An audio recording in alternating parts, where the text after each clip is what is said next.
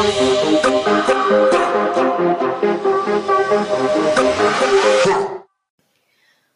Sobat Radar Jogja, untuk podcast story kali ini kita akan membicarakan tentang ayam jago yang dituntut di pengadilan.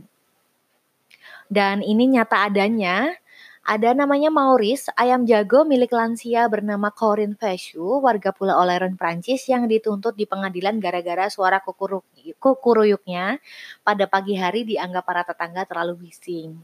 Dan perkara Maurice ini sudah disidangkan secara perdana pada 4 Juli 2019. Di persidangan itu, Maurice si ayam jago ini nggak hadir dalam persidangan, begitu pula dengan pasangan lanjut usia yang mengajukan tuntutan atasnya dan tapi nih ya, di pengadilan itu justru didatangkan seekor ayam kecil dan ayam Bangkok bernama Pompadour dan Jane Rain.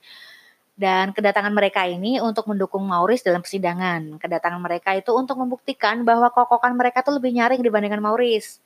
Tapi tak dianggap mengganggu oleh tetangganya.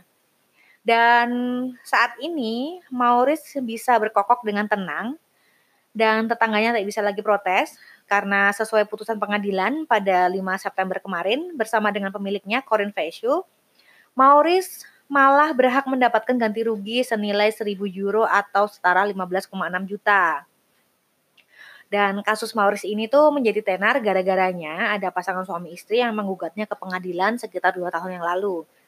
Jadi ada dua pasangan pensiunan yang punya rumah untuk berlibur di dekat kediaman Feshu. Dan mereka merasa terganggu karena Maurice selalu berkokok pada pagi hari dan dinilai terlalu bising. Dan setelah berita ini muncul ke media dan sampai ke jagat maya ya dan sampai akhirnya netizen tidak terima. Dukungan untuk Maurice mengalir deras. Dan warganet merasa bahwa yang dilakukan Maurice itu sangat wajar gitu loh.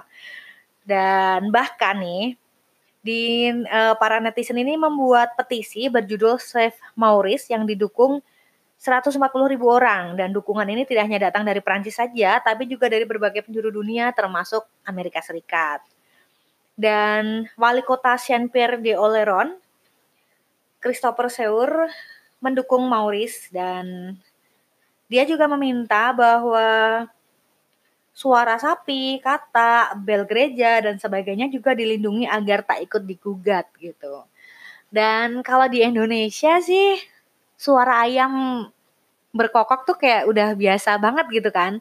Bahkan mungkin kalau misalnya mungkin di perkotaan udah nggak ada ya, tapi kalau misalnya di uh, pinggiran kota atau masih di pedesaan masih ditemui lah banyak ayam-ayam berkeliaran gitu. Dan mereka memang selalu berkokok di pagi hari ya kan. Dan kalau aku rasa kokokan ayam di pagi hari itu kayak semacam alarm aja gitu, tanda bahwa kita harus bangun di pagi hari gitu kan.